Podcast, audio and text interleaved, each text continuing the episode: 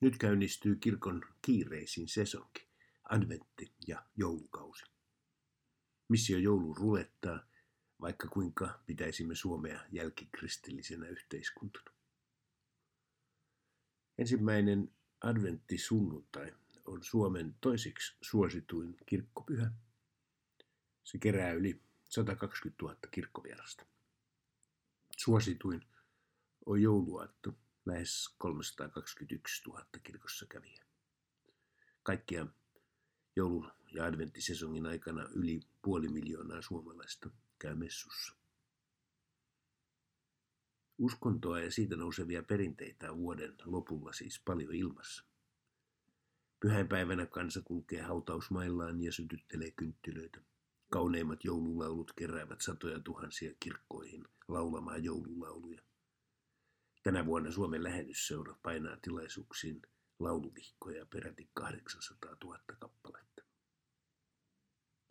Uskontoneutraali Suomi on illuusio, kirjoittaa dosentti Niko Huttunen viimeisimmässä kanavassa ja on oikeassa.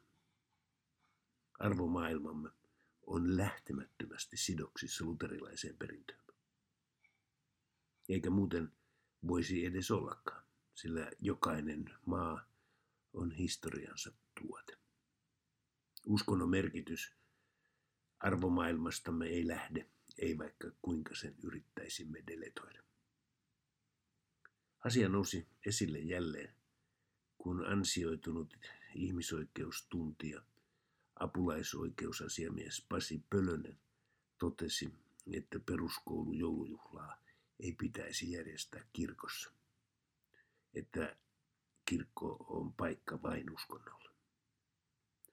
En ole eri mieltä, paitsi että uskonnon paikka suomalaisessa kulttuurissa löytyy kaikkialla.